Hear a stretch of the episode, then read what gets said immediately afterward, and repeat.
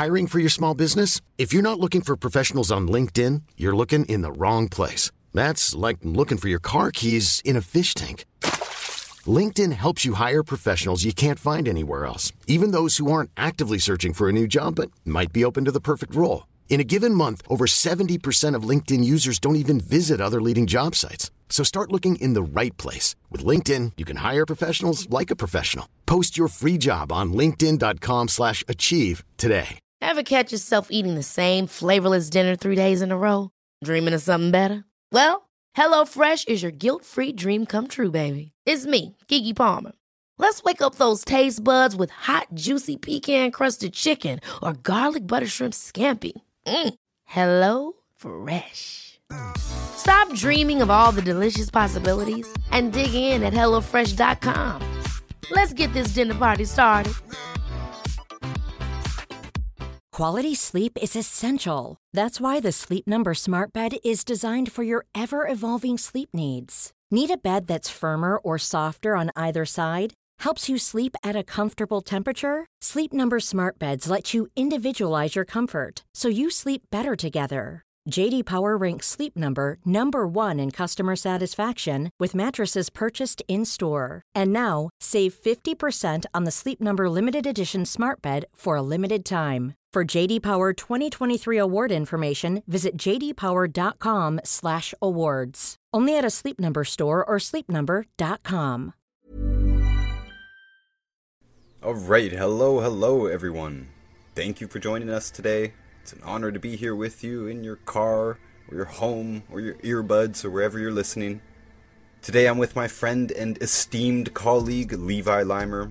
We do work together in the health business. We do very similar things, posting very similar content, handling audience questions and messages in a very similar way. We basically do the same thing, except Levi is younger than me and he's way ahead of me. Started earlier, and honestly, he's doing great. I'm really proud of him. And today we're here to talk about being your own boss. Something that comes up a lot. I think a lot of people are very confused about this subject, what it actually means to be your own boss, whether it's even desirable for a lot of people in a lot of circumstances.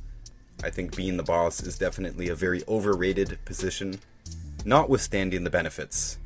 So I'm excited to get into it, but before we do, I don't have any sponsors here, no ads to read you, but I do sell stuff. I write books and sell books. I sell supplements as well. I make a lot of content across a lot of different platforms, and you can find all of it on my website, NotusBooks.org. And Notus is spelled not us, NotusBooks.org. You can find my books there, free audio and video versions of all of my books, as well as a whole bunch of extra audiobooks that have really helped me in my life. Shared all of that on the website, NotusBooks.org. So today we're going to talk about being the boss, being your own boss. And this is, I think, a very glamorized topic. But in my opinion, being the boss is one of the most overrated positions in a business or in a company. There are many underrated positions, such as number two. I love being number two. It's a great position to be in. I'd like to talk about some of these things because especially a lot of young people, they seem to not really know what it is to be your own boss. If you don't know what being your own boss entails, it's very hard to actually create that lifestyle for yourself. A lot of us had to do a lot of finding out, which took a long time. And in that amount of time, most people simply drop out of business. In our business, specifically with distributing, both Levi and I are both distributors for the same company. People don't usually last very long. They really don't. They get burned out very quickly. They realize that they have to work very hard for one sale, and that one commission doesn't mean much money. It's a lot of work for very little money until a customer base builds up. But this can and usually does take years. So if you don't have a realistic idea of what it's going to be like to build almost any business, then you're probably not going to get started in the first place, or you are going to get started. And since you had an unrealistic image of what that is, you're probably going to fail. And it's not really a failure. It's just giving up in most cases. before something really gets off the ground, you give up. Now, Levi, I want to kind of let you start it off. I know you've got some talking points as well. I've got some talking points here, you know, about setting your own schedule. And, you know, it's not just straightforward. I'm my own boss, so I could do whatever I want with my time. Well, no, if you don't structure your time properly, you're probably not going to have a business to be the boss of. And I've got points here about being creative versus doing what you're told. You know, there's pros and cons to everything, right? Producing versus presenting, right? These are different. There's different roles in every business. In our business, we've got a big customer service role. We've got a big PR role. You know, the face of the company, we have to communicate with the audience, with the customers. That's PR. Customer service is handling problems mostly, right? That's mostly what you're dealing with customer service. We have content creation, right? So we have a media department. There's all sorts of different jobs within that. And not everybody is the best at any one of these jobs, right? Nobody can do everything perfectly and properly. And being a boss is a skill set of its own. I'm just kind of throwing these things out here. I'd love to dive in on pretty much all of these because I don't have very many points written down, but I think they're all important. Producers and presenters, or, you know, anybody who's working within the project who is not a boss, they can pressure each other to get things done, whereas the boss only kind of gives you pressure. So there's different pros and cons, there's different things to consider, but being the boss, being the one that's pressuring the workers to do the thing, again, that isn't always everybody's strong point. It's not my strong point. I like to do the thing. And I do like to get pressure from people I'm working with and stuff. I don't like to get pressure from bosses. I stopped working regular jobs over 10 years ago. That was one of the big reasons. I don't mind being told what to do, but I do mind when I'm not being treated with respect, which is just a common thing that a lot of bosses are not good at, right? So again, it's not just like this fantasy, this automatic goal that it's automatically good for you to be your own boss. A lot of people have no idea how to be their own boss, even assuming there's no employees. They don't know how to manage their time and pressure themselves and come up with the plan. But then, yeah, even worse, you know, most people simply can't manage people. They don't have enough social intelligence or emotional intelligence, social IQ, to handle people and manage people and motivate people and step into their shoes and understand why somebody's underperforming or what. You know, this is the type of thing that a boss should ideally be good at. It's not just barking orders from above. An organization works best when all levels can communicate fluidly. And I think that's enough of a groundwork there to jump in on some things, Levi. Levi, what do you think? You're a lot younger than me, about a decade younger than me, and you're newer to business, and I know you've had to, like everybody else, you've had to adjust to making up your own schedule, coming up with your own plan, realizing that if something is going to get done, you're probably the one that has to do it. You know, realizing all these costs that come up. Before we hit record, you and I were just even talking about upgrading to a new recording software costs money. These are the types of things that a boss has to do. Right? The employee or the worker or the team manager or something like that. You don't have to make these financial decisions. You don't have to take the heat when something goes wrong. You don't have to lose money when something goes wrong. When you're the boss, everything's on you, especially if you're talking about your own independent business with no employees or only a few employees. Literally everything's on you, right? This is what I love about this actual, both of our perspectives here. You've been in the business for about 8 years now, and I just got in maybe about a year ago, and it's definitely like really cool to see what you recommended. And I immediately got sucked into all of your material. What really changed everything for me was your podcast here and posting these audiobooks. You know, you have Grant Cardone, you have Jim Rohn on here. Like, despite all of the health stuff, health is extremely important for just running everything. It's at the base core of everything that I do, but the mental aspect of everything really touched me, and I had to just program that into my head for such a long time because I was wrapped up in a lot of negative, complaining attitude. I had diseases of attitude is what they call it, and this affects so many people. I come from such a weird angle. Honestly, I never thought I would have been like a supplement dude or a a health guy at all. I never thought in my life I was ever going to do what I'm doing right now. I thought I was going to be somewhere in the computer world and working for somebody and working up the line. But I've always had this just kind of innate feeling that I wanted to be in charge of everything that was happening in my life. I wanted full control. If I don't have control, I feel very weak. When I'm weak, I can't run anything. Can't even control my own blood sugar for that matter, or whatever. I mean, there's so many places you have to control in your life. And that's essentially where it all starts, is taking the initiative change. And that's the single most important thing. I had to change my morning routine for sure. I woke up at 8 o'clock, I know that's pretty early for a lot of people, but I would wake up at 8. I remember, getting up, making a bowl of cereal, really easy, go upstairs, play PUBG, games and my computer I've spent a lot of money on. And I wanted to get into something maybe like live streaming on, gaming and stuff like that. But really it didn't fuel a direct cash flow. And that's another extremely important thing when you're trying to do anything. I'm trying to get out in the world, produce content and all this stuff. I'm very thankful that Instagram is a free platform and that we can use it to share it, practically anything. It changes up the philosophy and the concept of business. It's changed it forever. I mean, the internet is such a huge thing.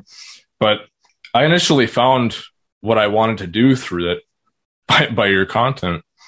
And really all of the downloading of information consistently, being consistent is the thing that has gotten me through the worst of times. And there has been a couple of rough times in this business.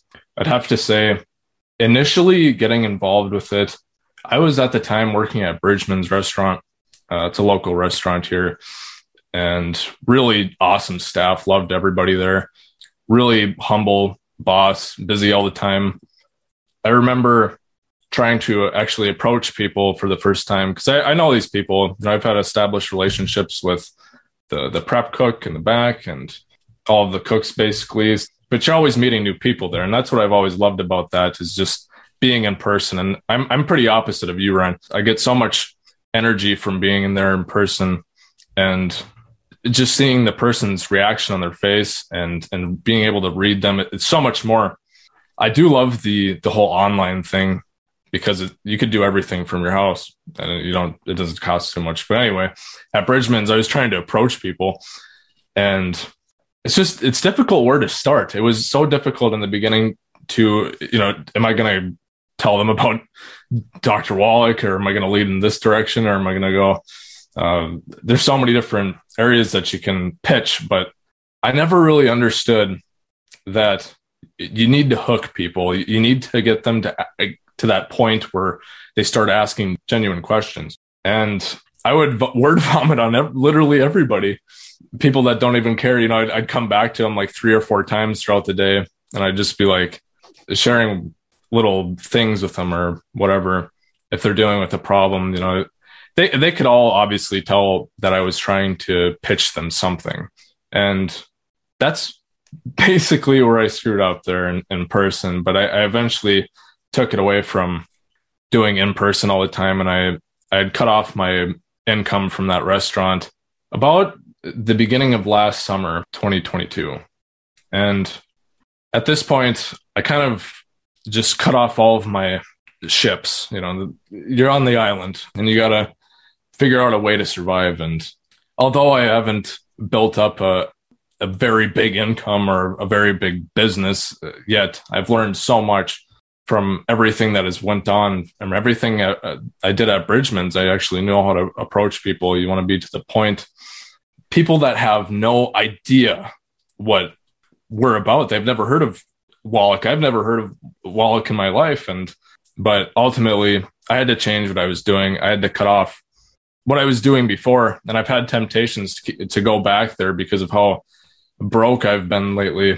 I've had a couple of winters, I guess you could call them, come up. And they have costed me both financially and mentally, exhausting, really. My mind can get hung up on just little things. It used to get hung up on so many little things, but I've redirected that. I've had to basically launch my own business online by myself. Ryan was here. Ryan's always been here for me to answer literally anything. He was here for me at the worst of times. We shared a couple of the best of times at his house. I actually traveled. I had to meet Ryan because it's of just all of the life change he's introduced into my life. And it's not like he's taught me everything. I went to listen to these podcasts and I had to put the time. I mean, there's hours of podcasts out there. There's so many different topics, and finding what your niche is. I did not know health was going to be my niche. Such a weird thing, such a different concept. Like I was eating like crap when I was back in high school, and you know, such a 180. I started diving into like truther content, and eventually hit this page, Project Knowledge. Found Ryan on his own personal page talking about EMF and stuff. I'm like, is this stuff I gotta be worried about? No.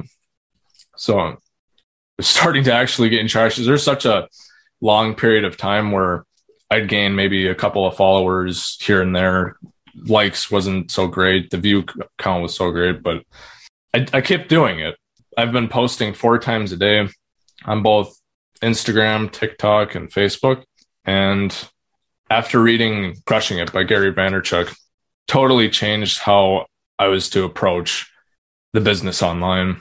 And I was originally recommended by Ryan. Ryan's recommended literally every book that I've read so far, basically. I've read things like Game of Thrones and a lot of fiction books and stuff. They're not so really essential for leading a good life or anything like that, but they are entertaining.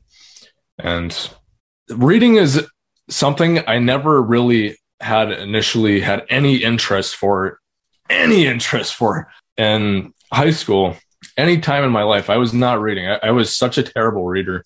I don't know how I even comprehended Game of Thrones when I first read it. I initially got into that. My friend, Zach, he's in the Air Force Honor Guard, flipping rifles and stuff now, but he was the guy that initially got me to just start reading and getting that habit down. And you, Ryan, were telling me to get doing it right in the morning, because it's something that when you're starting to do, you don't really like to do it at all.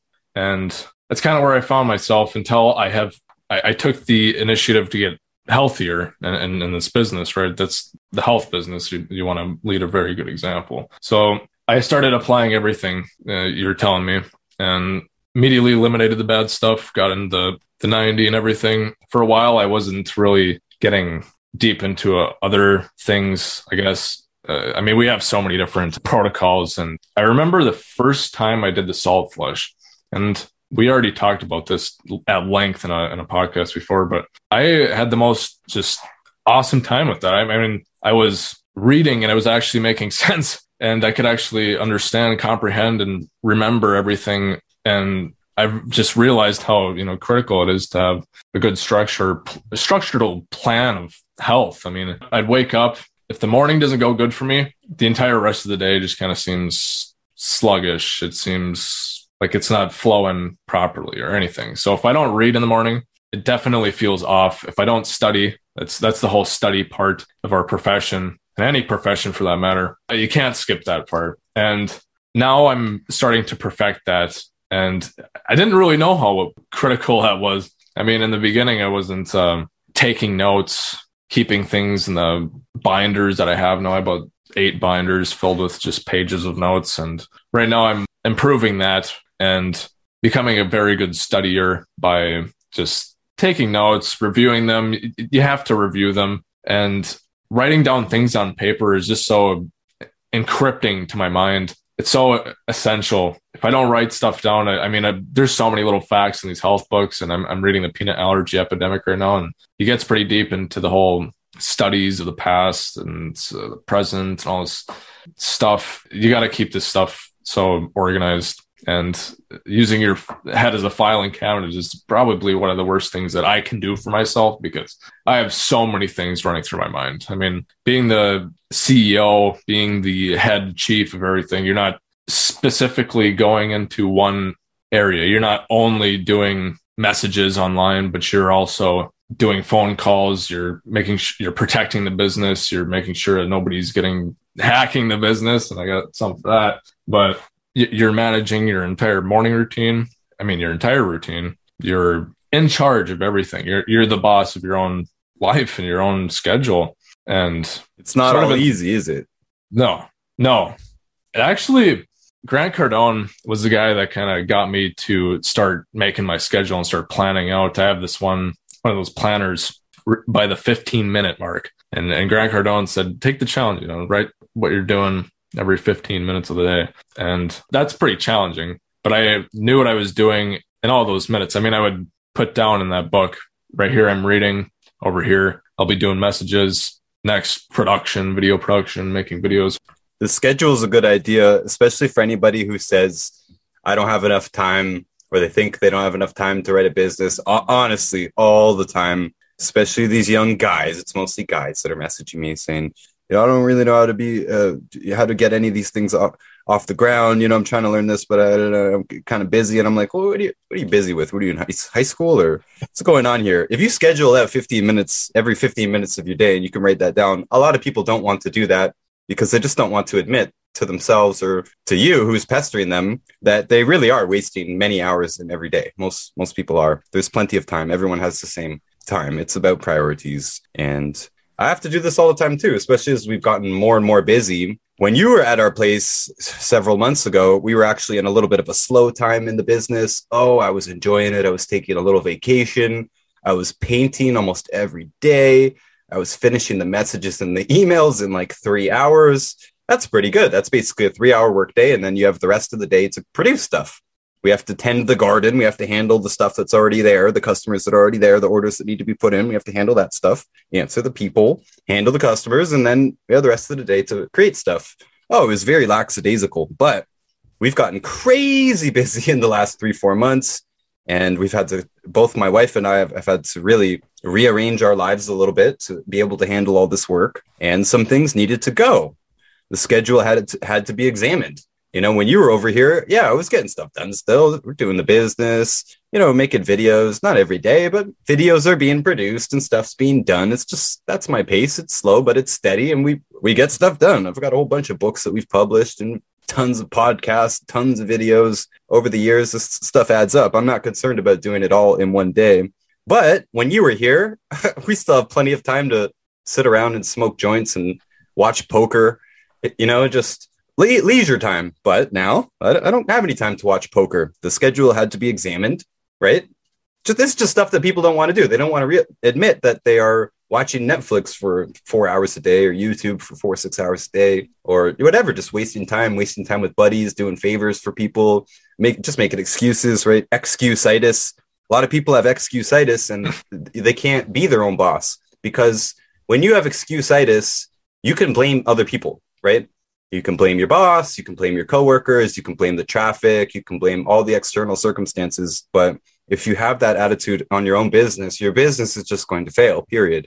You don't have anyone to whine to, really, other than your spouse or whoever's forced to listen to you. But the boss is going to be the one that has to make these sacrifices. A lot of people don't want to make these sacrifices. And network marketing specifically is often criticized, because the reality is you will make more working at McDonald's or Walmart, probably in the first year or two. You just mentioned, you thought about even going back to your job. That's very common. Hey, when I was 2 years into this business, maybe 3 years, I hit a low point. I was losing an apartment. I didn't know what to do. I asked people in this business. They suggested that I should go get a job because this is a slow growing business. Oh, wow. It's fantastic. It's incredible. But if you're asking how to pay your rent this month, how many customers do I need to enroll on foot here, not on the internet?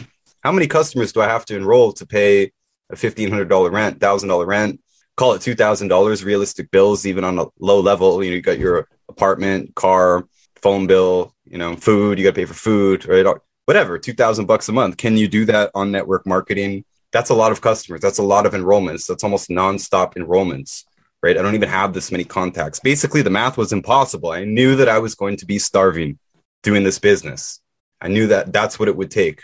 I wasn't personally prepared to go get a job, but most people aren't prepared to live in basic actual poverty, you know, literally not having dinner many times, you know, not having no TV. Some apartments had no internet, nothing. My friends would come over. I'd say, hey, yeah, I got two movies on my laptop. You want to watch one of them? We're sitting on kitchen chairs. You know, I've got no sofa. Never bought a sofa in my life. Ghetto, right? So, you know, this isn't the normal business circumstance by any means, but on some scale, it's going to require, like Grant Cardone says, a lot of people hate on Grant Cardone, but I love this 10X thing, that it probably is going to take you 10 times more effort than you thought, 10 times more money than you thought, 10 times, you know, more time than you thought, whatever it is. We tend to underestimate these things, and people want to complain about work or whatever, but work will make you more money in the short term because it's easier. It is easier to just go to work, you know, to collect even a measly paycheck is a lot more than you will probably make in your own business, depending on the business, depending on the overheads that you have in that business. So this is why a lot of people take that easier route, right? It is more difficult to be your own boss. We started this whole thing saying, you know, being your own boss, it is kind of overrated, because a lot of people think that it's just this glamorous, easy thing. Like, oh yeah, of course, you want to be your own boss so you can make the real money. Well, it's true. You can make the real money by being the boss, but you also probably have to make the real sacrifices. You probably have to be the one to miss Friday nights, Saturday nights. You know, you're probably going to be the one that your buddies haven't seen in a while. Your girlfriend, spouse, wife may complain, right, of how much time you have to put into this. So in many ways, it is easier to go to work. And I'd say one of the bigger ways is, well, first, you don't have to set your own schedule. You have to show up. Someone else did the schedule. It's easier just to go to work, you know, when you have to go, do what you have to do, rather than come up with this whole plan. But also employees get to walk away. It's probably one of the biggest benefits. You know, you don't often hear of employee burnout, but all the time we hear about boss burnout. And I've experienced it. Today's Saturday. I think the last time you and I recorded, Levi, it was also Saturday. And I kind of have to record these things on Saturday a lot of the time. I'd rather not. I'm trying to force myself to take weekends off, or at least, you know, Saturday afternoon and all of Sunday off, for my own sanity, because it's a lot of pressure. There's so many people that want so much of you. There's so many things that you're accountable for. When you're the boss, business can never stop if your business is going well. Some businesses are pretty strict on the, you know, 9 to 5 schedule of the world, but a lot of times now it's not. You can pick up your phone anytime, and there's business there, there's customers there, there's suppliers there, distributors there, you know, there's people that want something all the time, and it can burn you out. You don't have to deal with this as an employee. You can walk away. You can turn your phone off. You don't have to make the big decisions about investments and employees. You don't have to think about other employees, right? Some other employees screwing around or stealing from the company or something. You don't really have to care as a fellow employee, especially if the organization is big. And, you know, I mentioned earlier that the employees can kind of pressure each other, like someone who's producing versus someone who's editing or someone being presenter. Like a lot of times I'm the one who's doing the presenting and the editing, right? I call that producing. Producing is like making the product. But a lot of times the one making the product is using somebody else. This is kind of why I said at the beginning, I kind of prefer being number two. I would rather somebody else be the superstar. And I like being in the editing chambers. You know, I like having my job making them look good. It's just easier than being the one that has to look good as well, right? Kind of have to pick which roles you want if you want to excel in them. And I realized this too. So we're talking about being the boss here, right? Well, I've been forced to learn skills that I never even wanted. I did not want to be a speaker at all. I didn't want to be a public figure. I didn't want to be a role model.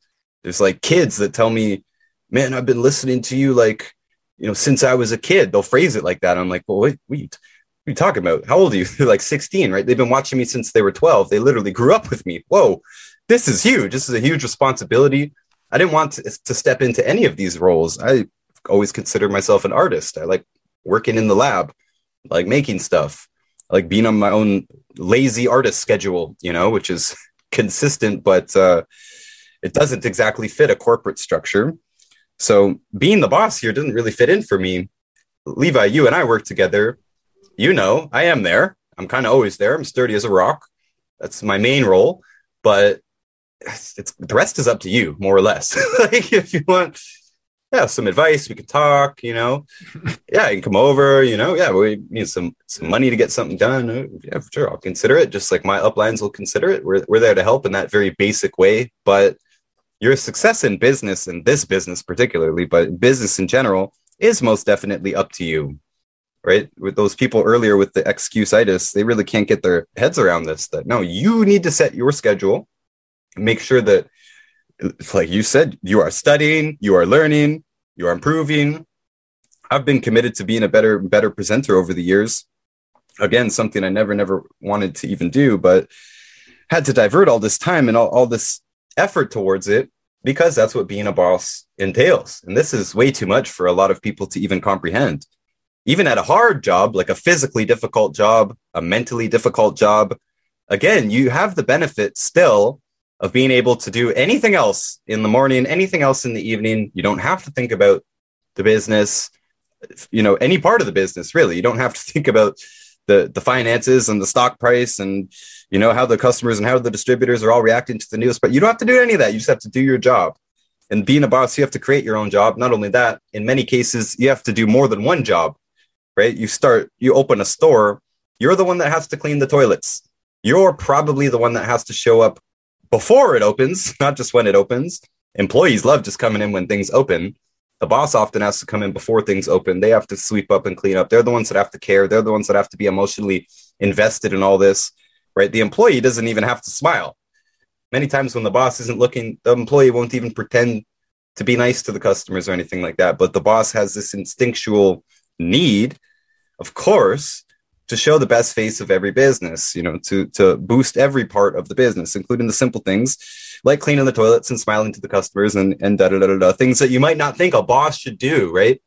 I'll bring this up because a lot of people think that being a boss means you're hanging out on the yacht or you're on the beach with your laptop, when no, you probably are cleaning toilets, right? I drag luggage around and, you know, you do events, like everybody has to help set up the stalls and carry the boxes and, you know, all this low level grunt stuff that when you are running your own business, and a bunch of us independent distributors, you know, we're coming together to help each other out. But still, there is no corporate entity to look up to. There's no funding. You know, we can't just ask for more money and it happens magically. You know, we have to do everything. We have to pay for everything, all this stuff. So I think a lot of people aren't built for it, but I think people might actually become built for it if they understood what this is, right? When you first started this, Levi, and what did we do? We talked about books and routines. You said it, right? The routine powers you. You didn't know that. I didn't know that.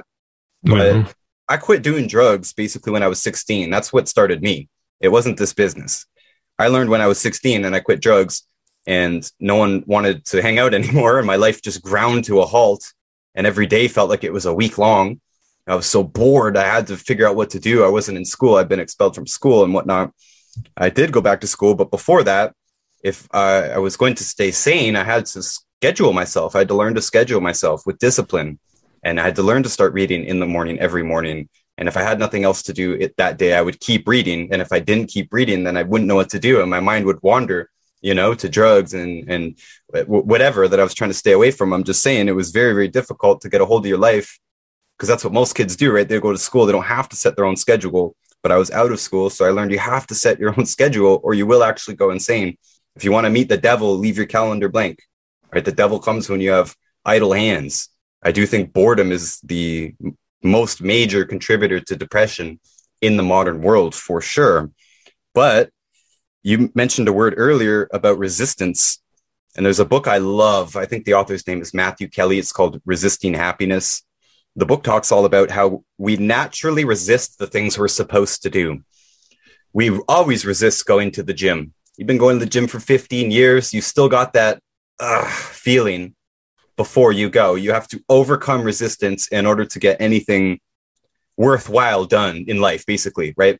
It's not easy to go up to that pretty girl and ask her out. You have to overcome the resistance that you have to doing all of the things that you know will make your life better, right? You know, if you eat that apple, it's better than the candy bar, right? You know, if you eat the candy bar every day, you are going to have bad health down the road. You know, if you eat the apple every day, you're going to have better health down the road. You know, if you keep going to the gym, you're going to get results, et cetera, et cetera, et cetera. But we resist all these things we need to do to grow our business, right? It's very uncomfortable to go out and reach out to new customers like you were talking about in person too. That's the hardest. It's like asking a girl out. It's almost the same thing. You do have a proposition buried within you. You are looking for the opportunity to give your proposition, to ask the girl out or to get someone to listen to the information. It's a proposition. I've never thought of it like that. Oh, I think about it like that.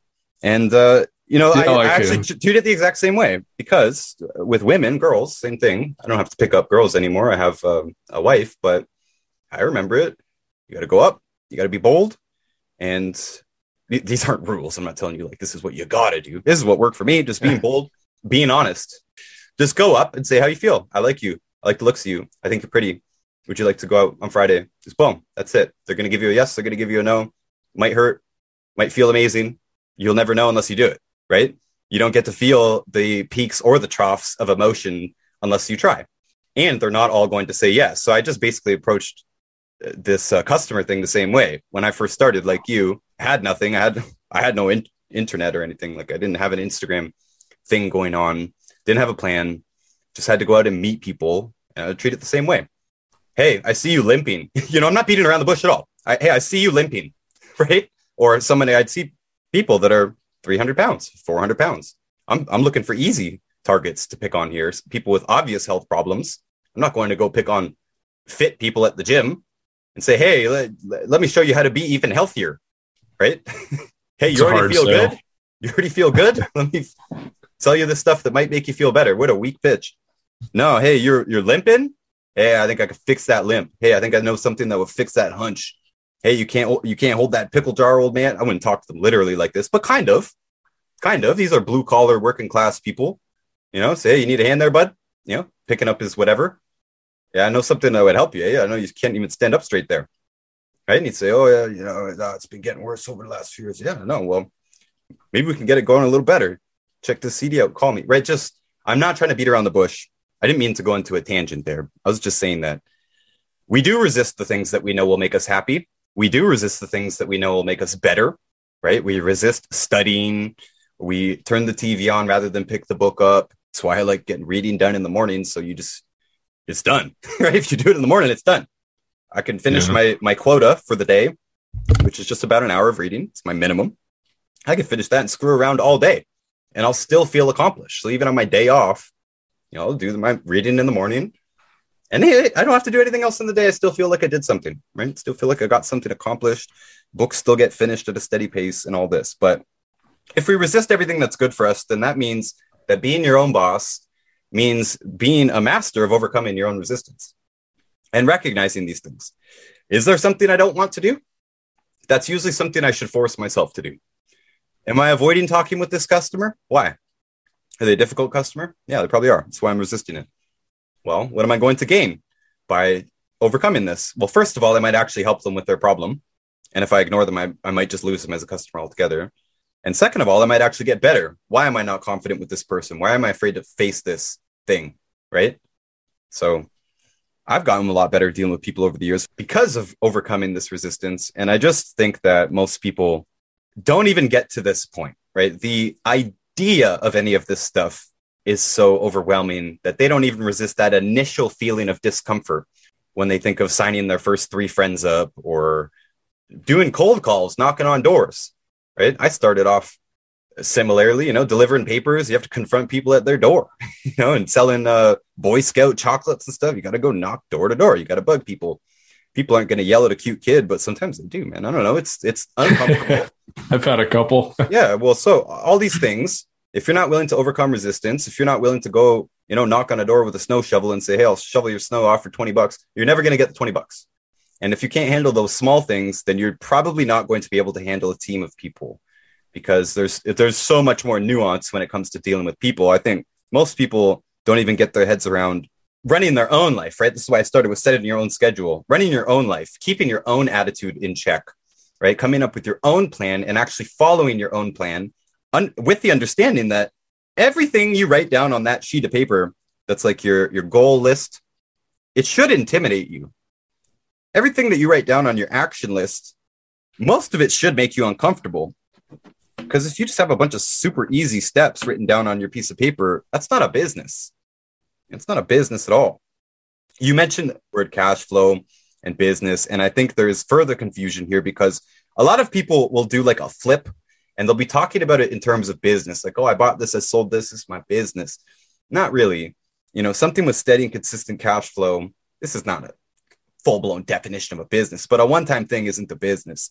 You know, an action that you do now and then isn't a business. You know, I can do tattoos. I can whip out my tattoo machine and I can do a tattoo anytime. It doesn't mean it's a business, right? That's a side job. A business is something that brings in a steady cash flow, right? So either it's a hobby that you do all the time, those same things, shoveling snow, doing tattoos, electrician work, whatever. If you do it consistently and it makes a cash flow, sure, that is a business, but many times it's not. So a lot of times people are thinking even like Forex trading and day trading stocks, like I have nothing against these things, but people talk about them as if it's a business and it's really not. It's a series of independent actions. They don't have any customers, right? They don't have any customers. You're just flipping things over and over and over. I'm not taking it away from it. You still have to be consistent. You still have to set your own schedule. You still have to be disciplined. You still can't make excuses, right? You still have to be accountable to your own decisions and learn from them and all that stuff. But you don't really have to deal with other people. You don't really have to resist, right? All the things in our type of business, you know, I every day I have to overcome going on camera, doing this podcast. I honestly, I'm actually tired. You know, I am actually in the process of burning out. We've been so busy. I am giving myself weekends to decompress. And I think I canceled last weekend, right? I had another podcast. I didn't want to double them up. And this is too much. I pushed it to this week. So these are all things that you won't ever have to deal with if you're not trying to run your own business. But again, the sky is not the limit when you're an employee. You can build wealth as an employee. You can have a much easier life. You know, all things considered, less stress in your life as an employee. But when you do ultimately gain control, because you said control here, when you do finally gain control of your life, and I know you're not there yet completely, Levi, but there is nothing like it. Oh, there's nothing like it. Coming from me, from poverty to being able to buy whatever food I want and just eat it. I remember Dad saying like, I paid for it. I can do whatever I want. I never understood that feeling. Now it feels great. I don't care because I feel like it doesn't mean overindulgence. It just feels good to be in control. It feels good to do what you want. It feels good to overcome all these obstacles because every single thing, again, that's good for you, you resist it like a hurdle. Overcoming every one of those feels good. Overcoming every one of those is what you need to do to build a business anyways. And that finally gives you everything you need to be in total control of your life. Yeah, it's always a consistent working towards these things. It's not like these, like you get so good at overcoming things that you're never going to have that feeling again, where you're just caught up and, oh, should I do this or should I not? I did have so much resistance in the beginning, you know, going up to people, but I'm surprised I went up to people. After high school, I didn't really have too many like friends and people that were close to me. So really all I had was myself and getting out, working with people in person. But it's been a struggle. And honestly, like the past couple of podcasts I've been on, this is exactly what we're talking about, you know, just overcoming this. I feel, you know, last time I was in the midst of quitting coffee, I was like, well, Ryan wants me on his podcast. I'm going to go. I don't really care how I feel. I'm just going to show up. I'm going to do it.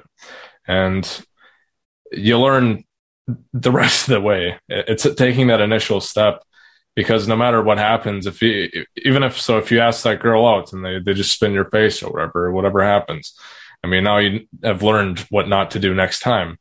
And I guess that's kind of like what I've done with so many people. I've a lot of it's with my family, you know, just pushing this stuff with my family because I care, you know, obviously so much about them.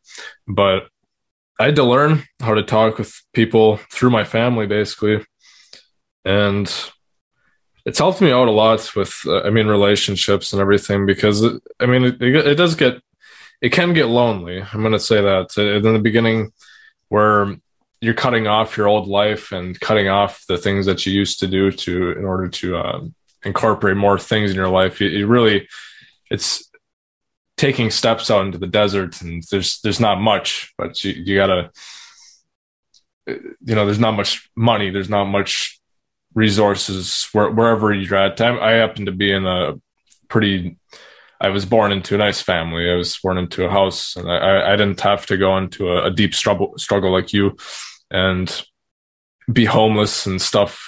But I've had my own set of challenges with so many personal things and overcoming that. I mean, when I was in school originally, I was so in like high school, even talking, like I was just such a nervous person. I mean, people had no idea who I was really.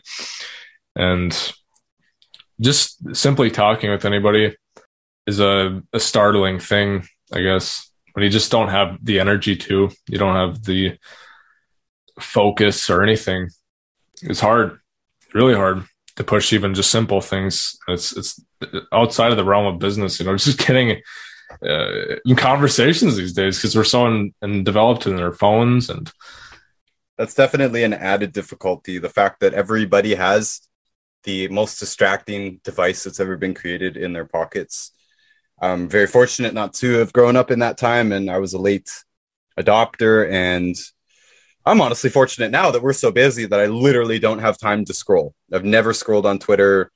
I don't scroll on Instagram. I kind of just like the first thing that I see on it. And just maybe watch a few stories, but it's literally 5 minutes a day. Use these things rather than let them use you. That's not an obvious thing to a lot of people. A lot of young guys, they're talking to me about depression. Girls too. It's usually young people. So I use guys and girls rather than men and women, but they are spending hours and hours and hours and hours scrolling. It's not a cliche. People are doing this for hours and hours and hours and hours, and it is destroying them, and it is stealing all their time to do anything productive. Right? The state of watching television or consuming content passively, the state is mild depression. So if you're just scrolling, you're in mild depression all the time. Not going to get out of depression without doing something. And the simple fact is scrolling is not doing anything. Commenting is not doing anything. It's not building anything. It's not building a business. So yeah, gearing your efforts towards things that are productive is a total 360 for a lot of people. Just by accident, they haven't structured their life at all. If you don't swim, the tide will pull you out, right? If you don't structure your time at all and you don't pay attention to these things at all, you could find yourself literally not reading one book in a whole year, not making one list about business idea or about goals, about desires for the future, medium term, things you want, not getting anything done, not building any business, not putting one brick towards that wall. So you have to consciously, again, if you don't swim, the tide pulls you out. You have to consciously spend your time doing things that are productive, and things, even like in my life, like some things I had to realize were not that productive. Like, okay, I like reading, but any book doesn't mean it's productive. I like reading about architecture. I kind of had to stop. It's just not helping me at all. It's not helping my business. It's not helping my life. It's not helping my finances. Just have to pile in more and more things that end up producing results rather than stagnation or just, again, distraction. It's so easy to be distracted. So easy to just go to work and be distracted. And I'm not bashing work too, right? I wanted to include this in the conversation. There are a lot of gurus out there that are like, it's just a total scam to be an employee. Well, no, it's not, right? No, it's not. In many ways, I sometimes fantasize about my life as a loser, because I did get to see friends whenever I wanted, got to, hang out with girls whenever I wanted. And yeah, I was hungry, and life sucks in poverty. It does. But having all that time, time to do whatever you want without pressure. I do think it's the leading cause of depression. And I was depressed, but that still have that feeling that if it had less to do, it would somehow be better. So that's that whole resisting happiness thing. We actually know for a fact that being busier is actually more happy. In idleness, we tend to deteriorate pretty quickly. And even, these longest lived peasant people, I mean, they keep working until they're very old, right? Keep doing something. They don't just sit around. It's times to sit around, but it can't be constant. Yeah. I got to throw in, like, I was really getting slowed down. So business is doing good. I was starting to get blowing up on social media. I mean, I got somewhere to about 16,000 followers, posting 4 times a day and all that stuff. And I was trying at the time to get verified on Instagram. If you thought the only way to get a more defined jawline with natural-looking results was through surgery, think again. Juvederm Volux XC is a non-surgical injectable gel filler that improves moderate to severe loss of jawline definition and can help you achieve natural-looking results with little downtime. Even better, this improved definition lasts up to 1 year with optimal treatment. No maintenance required. Improve jawline definition for a smooth, sculpted look with Juvederm Volux XC. For important safety information and to find a licensed specialist, visit Juvederm.com. That's Juvederm.com. Not for people with severe allergic reactions, allergies to lidocaine, or the proteins used in Juvederm. Common side effects include injection site redness, swelling, pain, tenderness, firmness, lumps, bumps, bruising, discoloration, or itching. There's a risk of unintentional injection into a blood vessel, which can cause vision abnormalities, blindness, stroke, temporary scabs, or scarring. Talk to a licensed specialist to find out if it's right for you. I'm Sandra, and I'm just the professional your small business was looking for. But you didn't hire me because you didn't use LinkedIn Jobs. LinkedIn has professionals you can't find anywhere else, including those who aren't actively looking for a new job, but might be open to the perfect role, like me. In a given month, over 70% of LinkedIn users don't visit other leading job sites. So if you're not looking on LinkedIn, you'll miss out on great candidates like Sandra. Start hiring professionals like a professional. Post your free job on linkedin.com/achieve today. And it was taking a bit of time. I was really looking forward to get that because it's such a trust factor. It's, you know, when you have that blue check mark by your name, it's such a, yeah, I can immediately trust these people and what they're doing, what they're selling, and what they're saying and all this stuff. And I got this one message. I don't even know if it was from email, if it was from a text message or whatever. It looked pretty official from Instagram and everything, but they said that I had to go on through this process and I had to get WhatsApp, and then they were sending me codes and I would just have to tell them the codes. It wasn't even from the Instagram app or anything. So I was totally caught off guard. And at this time, you know, everything's blowing up. My mind was just so focused on getting back to messages all the time and getting these orders through, you know, getting the cash flow and nourishing the business. But I let my guard down for, that whole process probably took 20 minutes. I was just in the whole midst of everything and not paying attention. And I gave the guy the codes and I go on my Instagram. All of a sudden, my email's lost from that account and my phone's lost from that account. So I can't go back and recover it in any way. And Instagram, you don't know, they don't have any support center or calling center of any kind. They don't have literally one thing. But I got cut off at the head. I was doing really good. I mean, it was pretty much middle of harvest season in the business. And I got hacked. I was cut off from that account. I got really, really depressed about that. The biggest thing was that I knew it was me. I immediately blamed it all on me. I'm not going to blame it on this hacker. That was extremely important for me because I could have easily went on a whole tangent like I usually do. I've gotten scammed. I tried that and I got scammed, so it didn't work. So I'm not going to try again. I originally got scammed on like a CSGO trading website. There's this game they have in-game, you know, knives and skins and all this stuff, and you can gamble online and that. And I basically gave my stuff away to some guy that said he would rig a giveaway for us. And, you know, I thought that was the end of it. You know, I thought that was the end of getting pulled into something, but essentially what was happening with the business, I was nourishing it so much. I mean, I was doing messages probably 10 hours a day, or I don't even know. It was so just busy. But then I let down my guard. I let down the guard for protecting everything that I had built up to. And it all just went. I mean, it doesn't matter if I went and to the church and got saved or went and did everything right. You know, if I'm a good person, it doesn't matter if you're a good person or not. You got to protect it. It's so essential for just the survival of your business. Like, it's online. You wouldn't think that there's too much to protect, but like it can happen so quickly like that. And the thing I got so depressed about was just like, how could I let this happen again? I was like, seriously, I'm like, I let my guard down this much. How is that possible? And I look back immediately, and this was a huge lesson for me. I look back, and I wasn't being mindful at the time. I still have to practice that so much, being mindful and just being present in every single situation that's coming up. I wasn't present when this guy messaged me. Obviously, I for Christ's sake, Haywood was screaming, my other business partner. He's just, telling me this guy's, it's a hacker. He's getting into your account. He's changing the phone number. I'm like, nah, it's just a verifier, man. You're good. Don't worry about it. It's chill. And then he calls me on the phone. He's like, yeah, you see your story?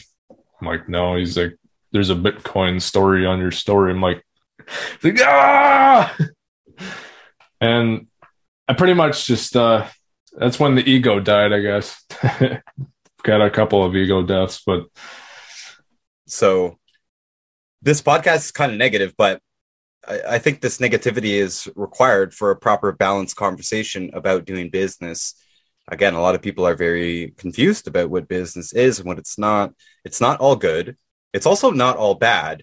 It's just a lot more. It's sort of more of everything. Yeah. It is pretty chaotic. And I didn't want to be the boss of my business when I first started this business. I don't mean distributing supplements. I mean, forming it all into an actual entity. It's called Notus Media Collective. That's my actual business name in Canada. It just means all this stuff is housed under that, right? The Amazon book sales and the YouTube sales, or YouTube AdSense, Google AdSense payments, and whatever. It's all under this umbrella of this company, Notus Media. We do sell supplements, we do write books, we do all this other stuff. But when I first started that company, I asked my friend to be the CEO. I didn't want to be the CEO. I didn't want to be the person who made all the financial decisions. I mean, even today, I try and distance myself from these things. I know I have to make decisions. And once something is happening, I kind of just want to step away from it. Like, oh man, I don't even want to know how much international shipping is costing me right now. I have lost many thousands of dollars on bad deals too. I haven't got hacked, but yeah, these things add up. I mean, I lose more money per year now than I used to make in a year before. That's just my losses this year. And that doesn't mean I'm in the negative. It just means, yeah, things happen. Packages go missing and whatnot. Losses happen. You buy something for the business. It turns out not being useful. It's not what you actually needed. It just was a few $100 you wasted. And this stuff just adds up. And so these are the negatives of being a boss. And people should be prepared for these things. This is also why I like to start small, be small. I like to stay small as I can, within my zone, right? I'm well aware of the Peter principle, which is that in hierarchies, people tend to get promoted beyond their level of competence. So I'm aware that my level of competence ends at being a producer. I like being a producer. I'm best at being a producer, in my opinion. Definitely better at producing than I am at managing people. Therefore, I am going to need to hire people in management positions or allow my wife to take that role more fully. I think she kind of likes that role, being a decision maker. I don't like that. I kind of bashed working a little bit. Well, I often bash working. I don't like working. I chose to be homeless rather than work, but work a job. That doesn't mean not work. I like work. I just don't like working a job. But I do like actually just being given a task and just being left to it. Just leave me alone. Just let me do these videos and stuff. Mm-hmm. Like you mentioned loneliness. Yeah, it is lonely. Well, it's lonelier when you have to do so much work, right? This is part of the business, right? I could choose to paint in my afternoons. When you were here with us, I was painting in my afternoons. I chose to do that, but I can also choose to step this up, step this to the next level. I know I can put in more work. I know the podcast is doing well right now. I know I can step that up. I know I can double or triple my effort on that. It will require some Saturdays like we're doing right now, but it's going to be worth it because that's what takes you to the next income level as well, right? The next lifestyle level. I do want to do bigger things in life at this point. maybe open a clinic of some kind, or at least have a place where people, the worst cases, can come and stay with me. And already I'm at the financial level where I don't really care. Like the money for supplements for a month for someone, it doesn't even matter to me. I'm thinking I might even take these people in for free just so I can film it. And that also removes me from legal liability if they're paying me for this treatment, right? They can just come over and stay with me as friends. Anyways, I'm just saying these big things are not going to happen.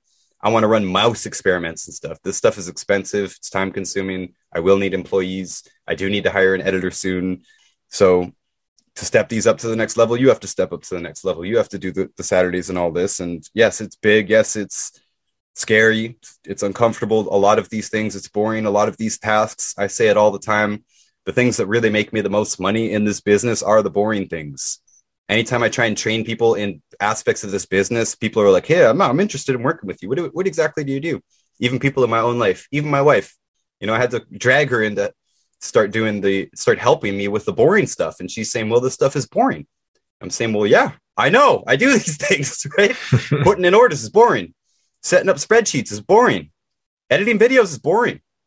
I don't mind editing videos, but it's also overwhelming. Right now I have like over 15 hours of stuff that I'm behind on editing.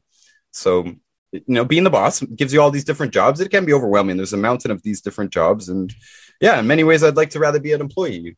And in many ways, I'm orienting my own business towards being an employee myself, hiring somebody to deal with the money, hire an accountant, you deal with the money, whatever, all this stuff, so that I only have to work on my tasks. But anyways, to be fully free, to be fully in control, where you actually do get to choose, like, okay, I'm just going to write books, or I'm just going to edit books. I like editing too. No problem. If I'm going to dedicate to any one of these, the ship has to be sailing on its own, basically, is my point here. It can take years. It's very common for it to take years. That's normal for it to take years for any business to be able to float on its own without you on the steering wheel, without you also trying to mop the deck at the same time, right? You trying to do everything at the same time.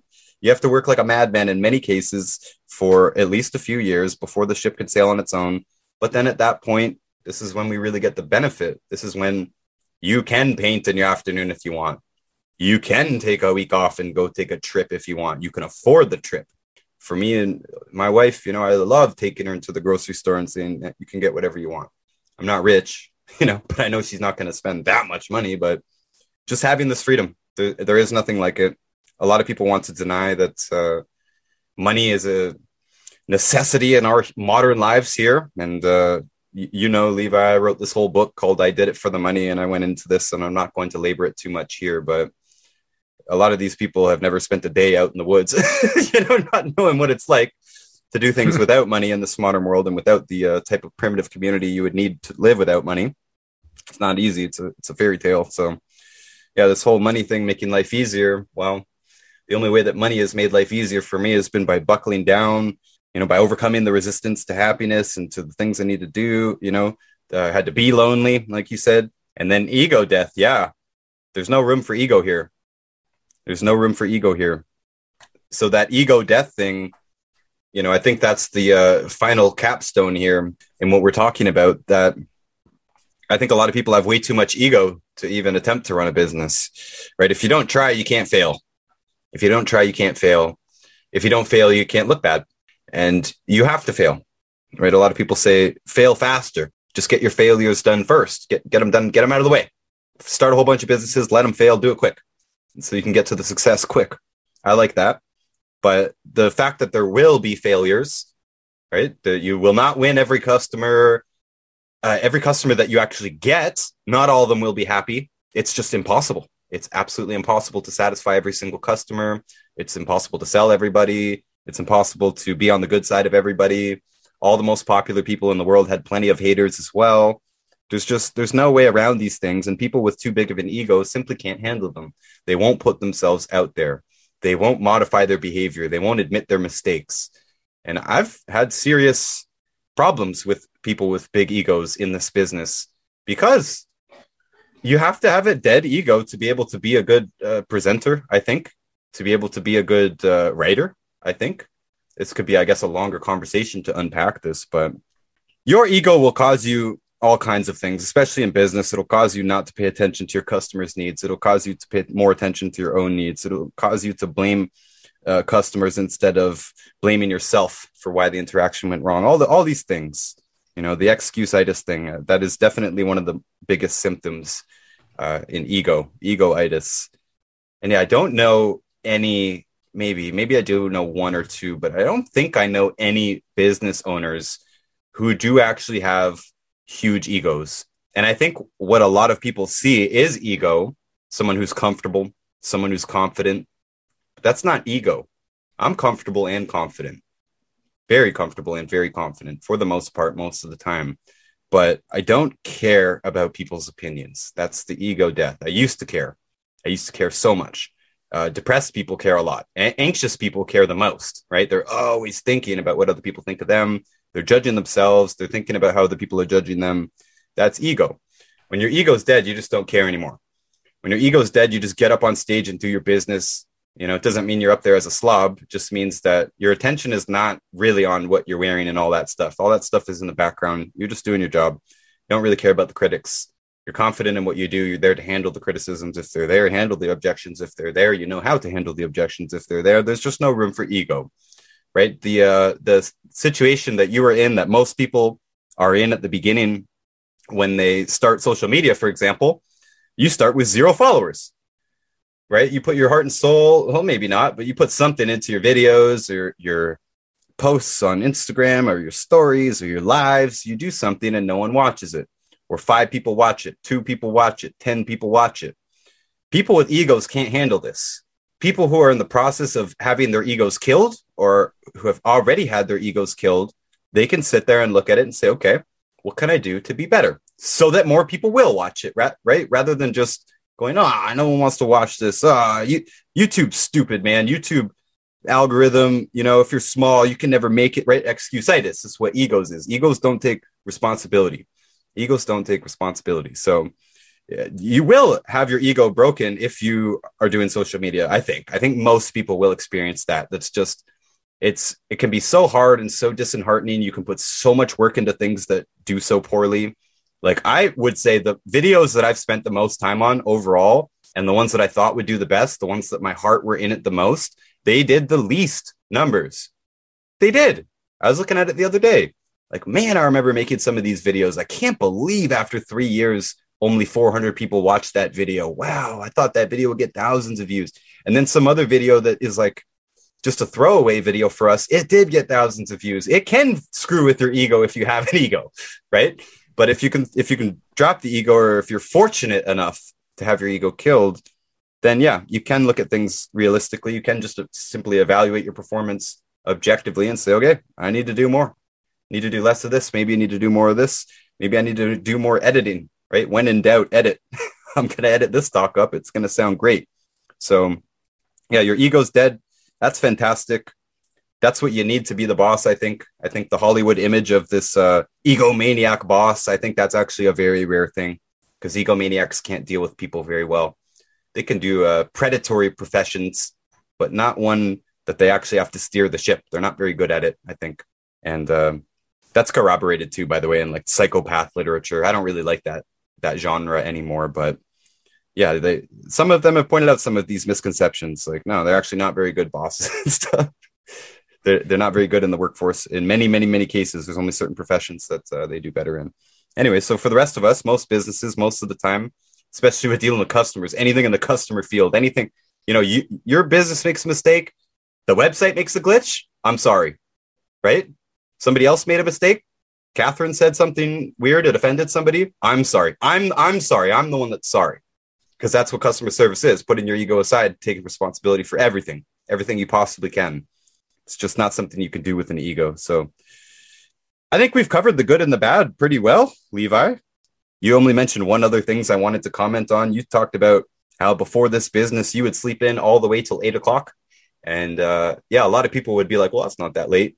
Me, I'm like, that's late. 8 is late. 8 is late. It even rhymes.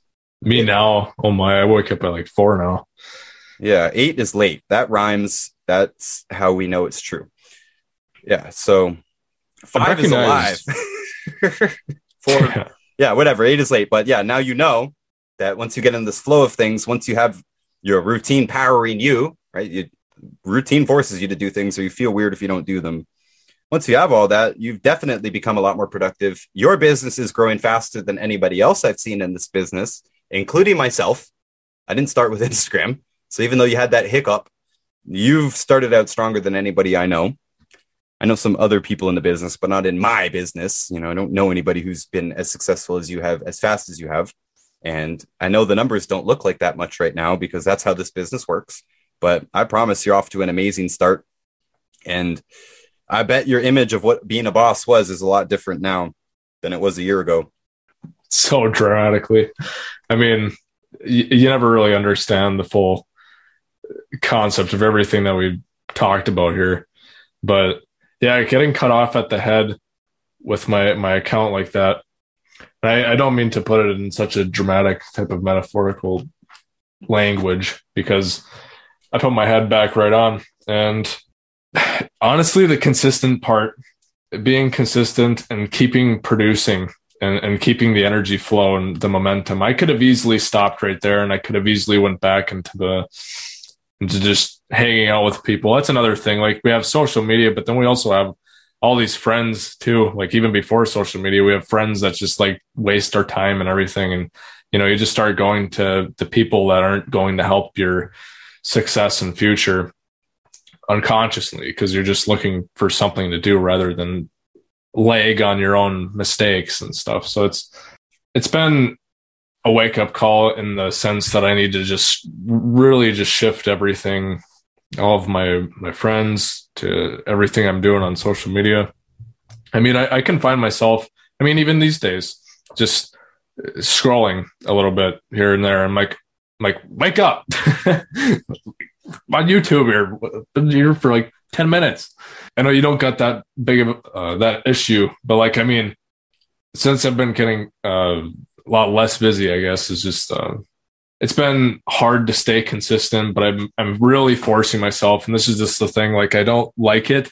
I don't really enjoy doing, I mean, making 4 videos a day and then publishing them on 3 different platforms and doing all this work every single day. But if I don't do it, it feels so weird. My day feels so strange. It feels like it just adds on to the depression, right? Or just the empty time of just thinking about things. So like I've put and dedicated my mornings to taking that time.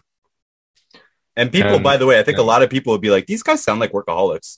You know, you sound like like sad when you're not working. Well, I don't know. My wife says this on days she doesn't work out. She says, you know, I don't know if I'm like have a problem. I don't know if I'm just addicted to working out, but I just feel off today. I didn't work out today.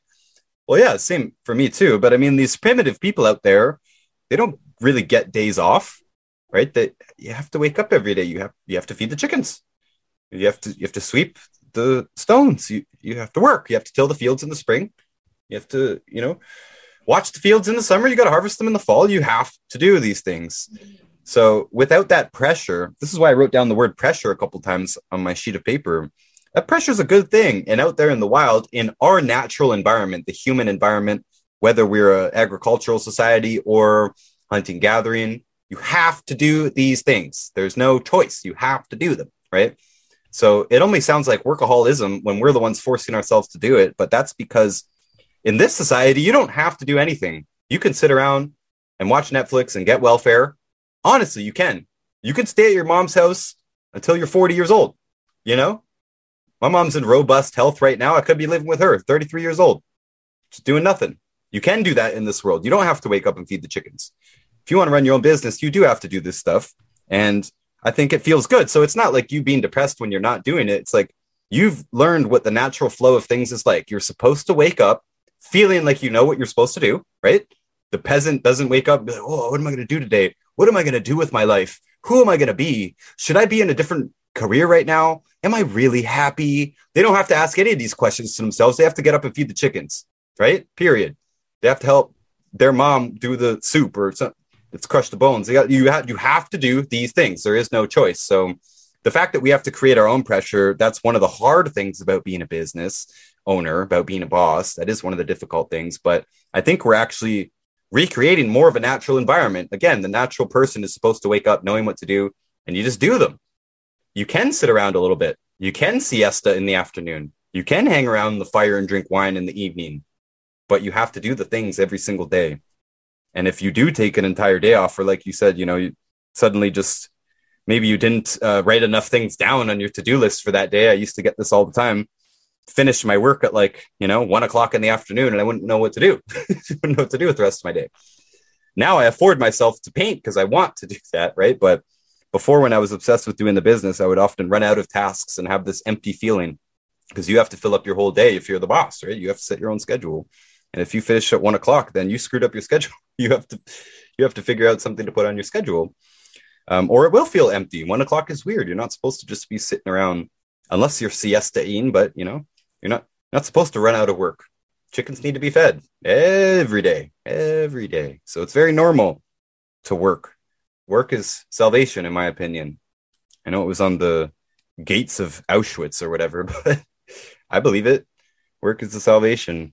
And it's tough when you have to come up with your own schedule. You can make excuses. Nobody's watching you, all that stuff. But once you do, it does feel good. That's the time when being a boss does feel good. But I don't think you have to be the boss of a business to have that feeling.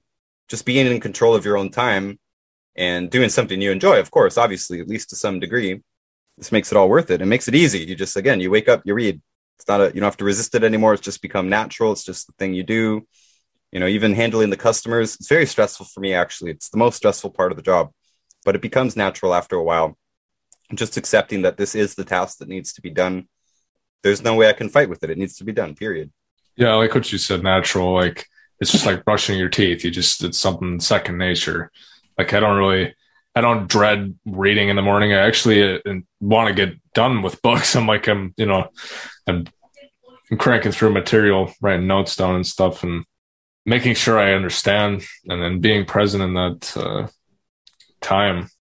A lot of these things have just worked. I mean, in the past 6 months, it's crazy. I mean, I've had a lot of time to work on myself, and working on myself has benefited much more than anything else, and even the business. Working on myself is by far what has gotten me to this point. And I need to work on myself a lot more too. Like we've talked a lot about things here, but I mean, consistency is where you nail these things out. I mean, over a long period of time, you've been doing it for 8 years. So I'm expecting these things to get more or much more comfortable. And it has been, when I was initially doing protocols, I started doing them at your house and stuff, actually getting a good structure laid out and everything. Me and you do protocols so differently, by the way. Protocols just means writing out the advice, basically, for people who come to us with health problems. Yeah, thanks for explaining it. And I'm so much more confident.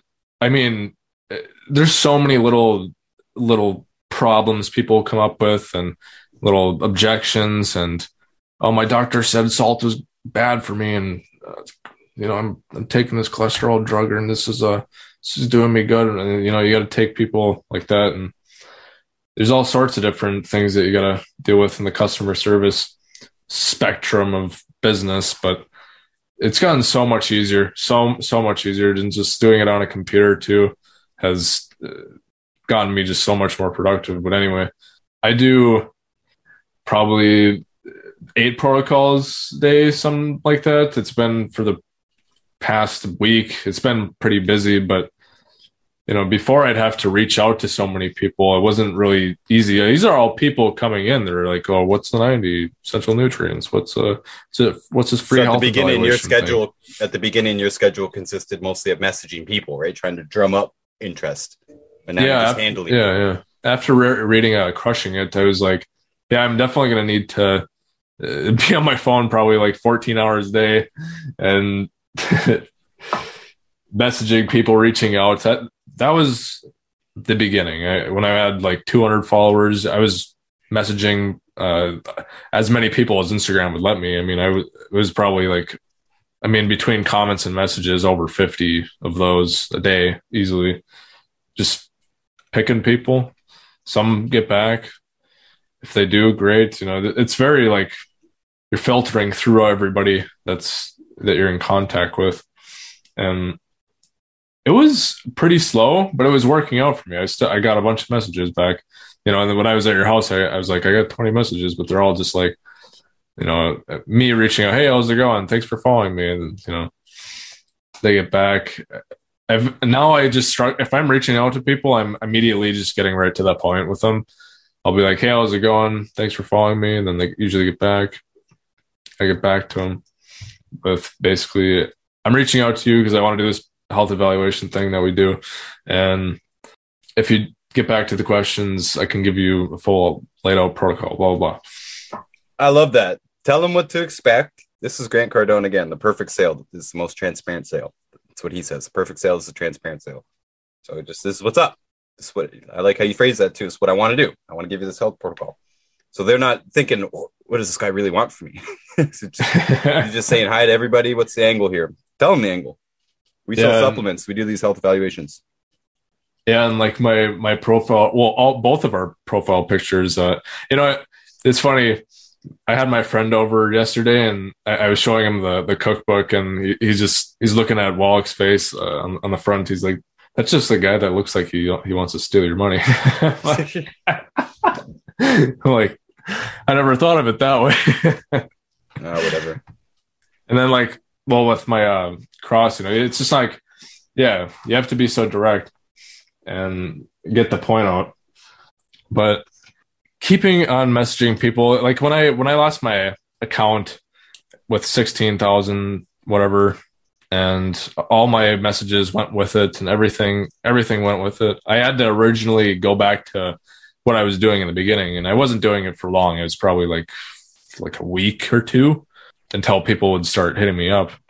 But I've noticed that the posting is mainly like the biggest form of prospecting online is the exposure. They say to prospect with like about 25% of your time, but a lot of it's just from that post. I mean, it's people popping in. They're already interested. I spend 0% of time prospecting now. That's how it should be that's how it should be on the internet. Once you get this ball rolling, like you said, more people see the message and they should come to you with what? A genuine question.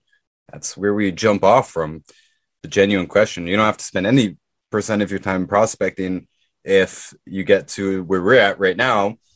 We're at the point where I can't even handle all the prospects in a day, at least not every day. Today's Saturday, I had to tap out.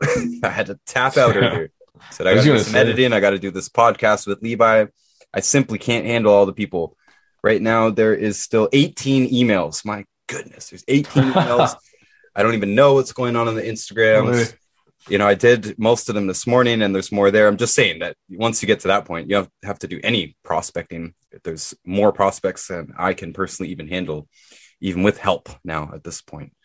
So, Levi, I just wanted to throw one more thing in there. Earlier, I kind of got a little bit off topic, but I mentioned one of the ways that I avoid boss burnout is by going a bit slower. And one of my favorite books of all time, by the way, is called In Praise of Slow by Carl Honoré, Honare, In Praise of Slow. And since reading that book years ago, I don't know when it was years ago, I really have tried to slow things down.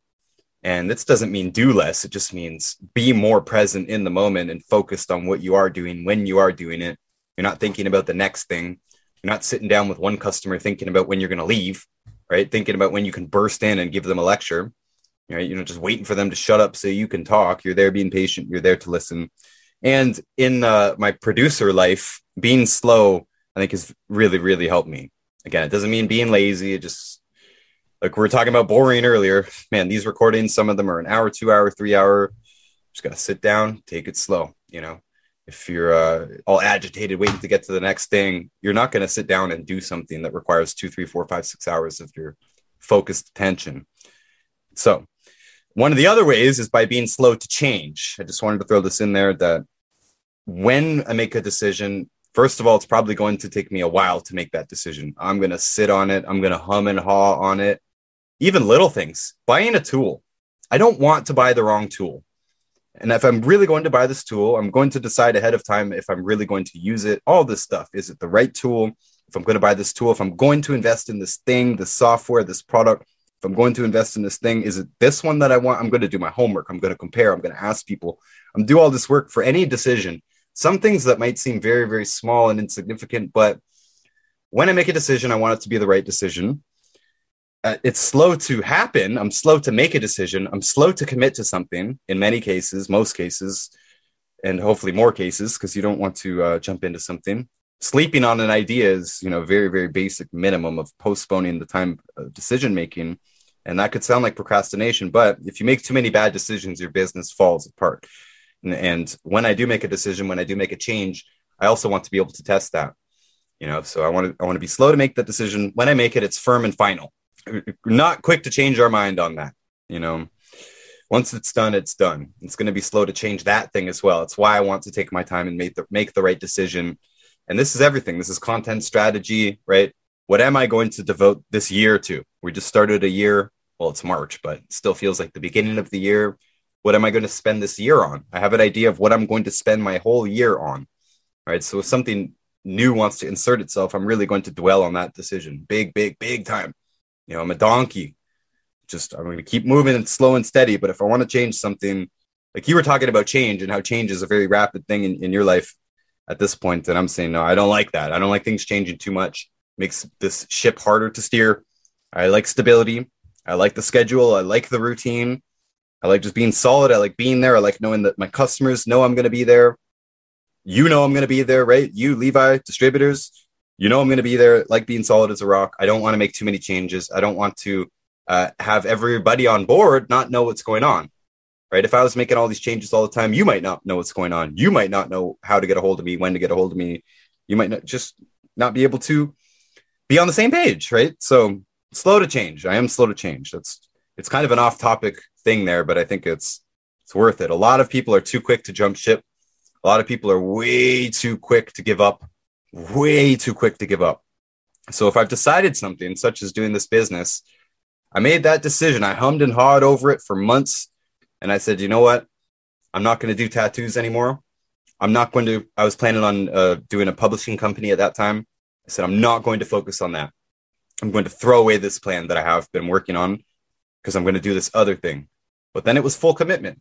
And that's what got us here. Lots of people dropped out along the way because, you know, they're too fast to change, basically too fast to make decisions. And if you don't let something set in some cases, like this podcast here, I've been doing this podcast for about 3 years, almost exactly 3 years. It didn't start taking off until about 6 months ago. So it was basically a waste of time before 6 months ago. I made $52 on here from Spotify. They paid me $52 and then they cut me off. Now I'm at 1.5 million views today, listens today. That would be 15 grand if they were still paying me 1 penny per listen, but they cut me off. Just saying that if I was faster to change, I would also probably be faster to give up, and I would have given up on this podcast already. You know, many times, many things. I've been doing YouTube for years. I do make some money on YouTube, but overall, it has not been a successful venture yet, but it never will be successful unless I keep going. And maybe if I made some more changes, maybe it would happen faster. I don't know, but I know that the ship is still going forward. Slow but steady is fine with me because the bank account also grows slow but steady, and then it gets faster, right? Then the assets grow slow but steady. And then all of a sudden, you know, you look back because you're caught up in work and just doing what needs to be done. All of a sudden, you're wealthy or on your way to wealth. I'm not wealthy yet. I'm on my way to wealth, but I feel more and more wealthy all the time. And it's this pace. It's this consistency, like you mentioned. It's this routine. It's this discipline. These are all words that are not sexy and that a lot of young people don't want to wrap their lives around these words. Taking responsibility. Customer service, you know, consistency and waking up early and all this stuff. But this is definitely what changed my life. And I think we're heading in a really great direction, both of us. Surely. And I'd have to say that the Slow book is by Carl Honoré. Let's see. Really, slow is beautiful. And I guess with like change, I'm such an ambitious person. And I'm always looking for like other areas to change, but I can be slow with that too. Well, you just can't jump around too much, right? You can't just be like, okay, I'm going to be a YouTuber, and then in 2 months it doesn't work, so okay, I'm going to switch to podcast. And you know, I've got to do a bunch of these things simultaneously, but try not to give up on any of them until it's a real decision. Basically, it's not you just giving up. Yeah, like there's a lot of different things I've been like considering and directions to go, but at the end of the day, it's kind of just the same. And I've changed, like if I change up a little bit, I've been incorporating this, my posture is bad for everybody that does not know. And I work on the computer a lot. I got a hunchback. I gave my pictures to a postural therapist, and he's telling me to do these posture routines. It's a big challenge for me. just doing postural workouts in the Dr. Reese two times. Yeah. Dr. Reese. And to do in the morning and the afternoon, and to keep at it. Like the afternoon is the hardest for me to do. In the morning, I do it right away before I even read, because it's the thing that I just have a trouble with. Get your priorities done. Yeah. Yep. Yeah. And I feel like that alone's just, it's changed a lot of things. I want to work out more. My friend was over yesterday again. He like pulls my shirt, and then he's like, bro, you got twiggy arms. I'm like, yeah, I haven't done anything in like 2 months. Don't go out that much. I've just been working and grinding here, just on the computer. Well, man, up here, we got a shovel in the winter. I'm feeling jacked. Totally different. I got one of those snow blower things. Oh, geez. We broke the shovel this month. It's beginning of March right now. It's spring basically down for a lot of people. Most people listening, it's probably either springtime or they never really even experienced winter. A lot of you guys down there in California and Texas and whatnot. But yeah, up here in March, it's still the dead of winter. It's not spring yet. But we broke our shovel in February. So, oh yeah, I've been getting extra workout recently. Don't feel like buying a new shovel at the end of winter. I feel like a jerk doing that, but... Anyways. So you got to shovel your whole driveway? Oh, yeah. Oh, okay. You guys probably get like 3 feet of snow sometimes, or like...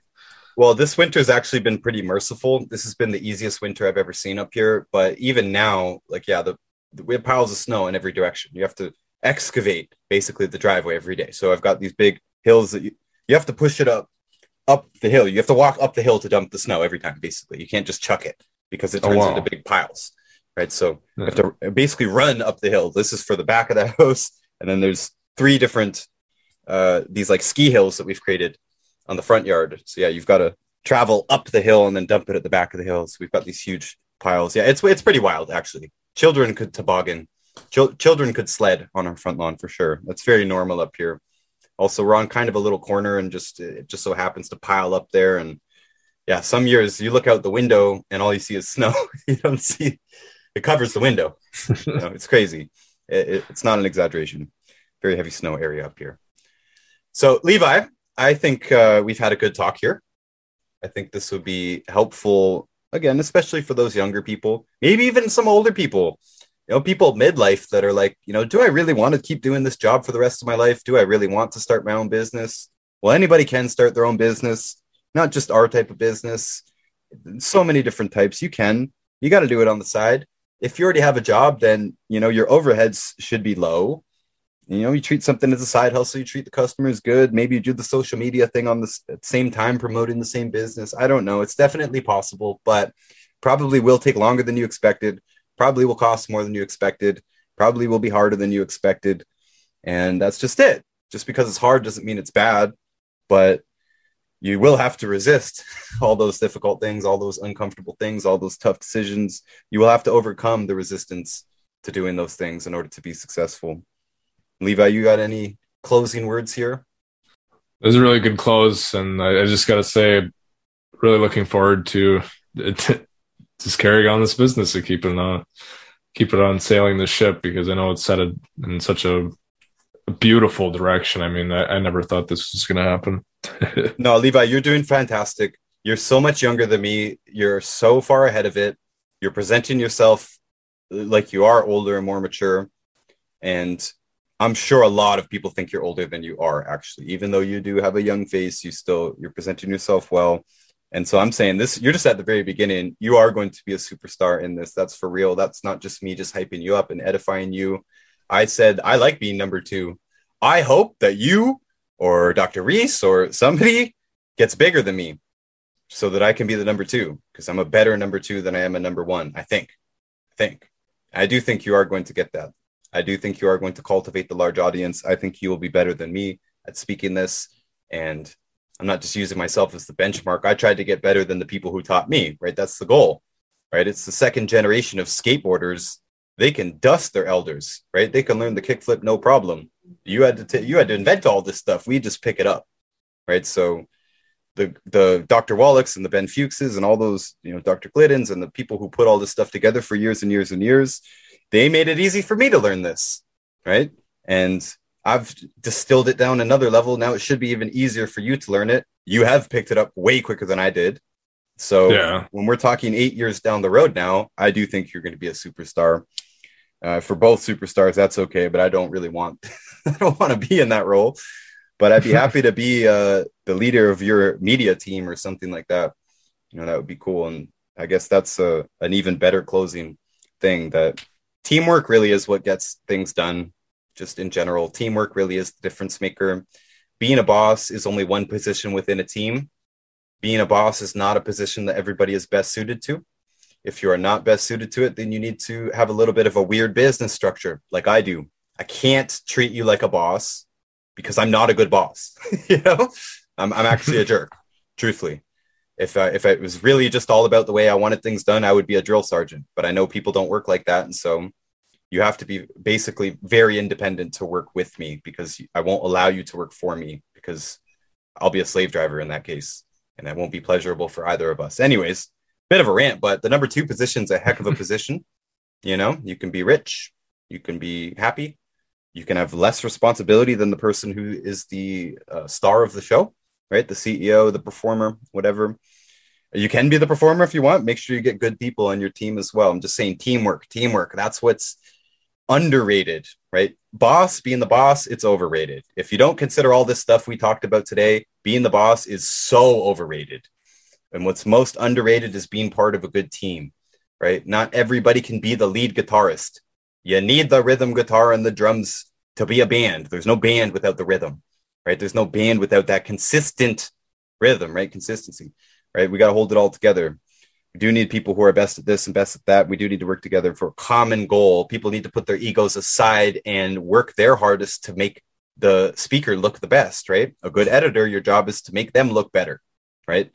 So putting your ego aside and finding out where you fit into a team, that is where I really, really think, that's where I think we're winning right now, because we're not fighting each other. We're not walking over each other. We're not barking all over each other. Everybody has their own role.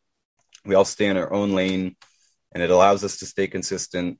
And I'm looking for more team members, to fit into this again, and people who don't want to just be the boss and who don't have that ego, and who are willing to just be team players. That's what the world needs. That's what I need. I think you're doing great, Levi. I'm happy to have you on the team. I know we're kind of loosely conjoined here, but we are still doing basically the same thing for a common goal. And when we get together on things like this, maybe that's when we're working closest together, but hey, it's still a team effort as far as I'm concerned.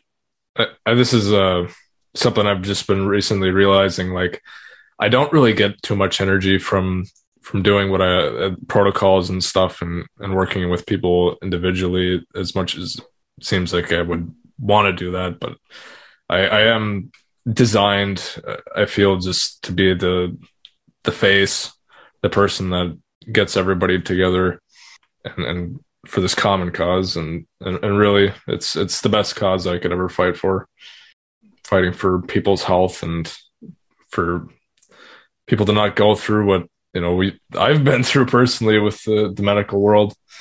Well, maybe one day I can write your scripts. We don't do scripts right now, but we would be better if we did scripts, and I think I'd be a really good script writer. Yeah, you would.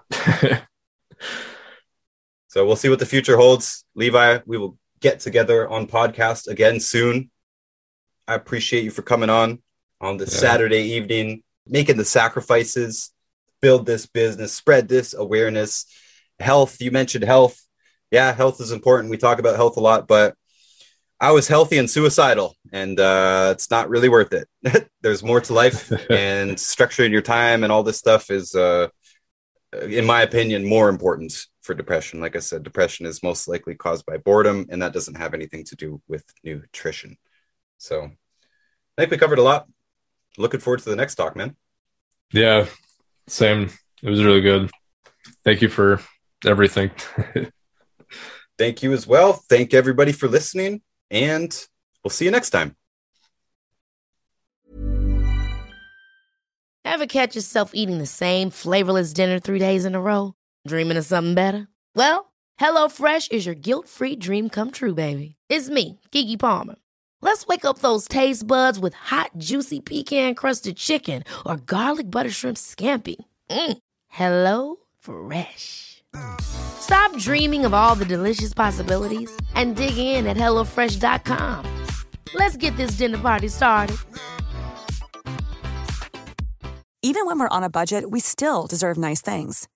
Quince is a place to scoop up stunning high-end goods for 50 to 80% less than similar brands.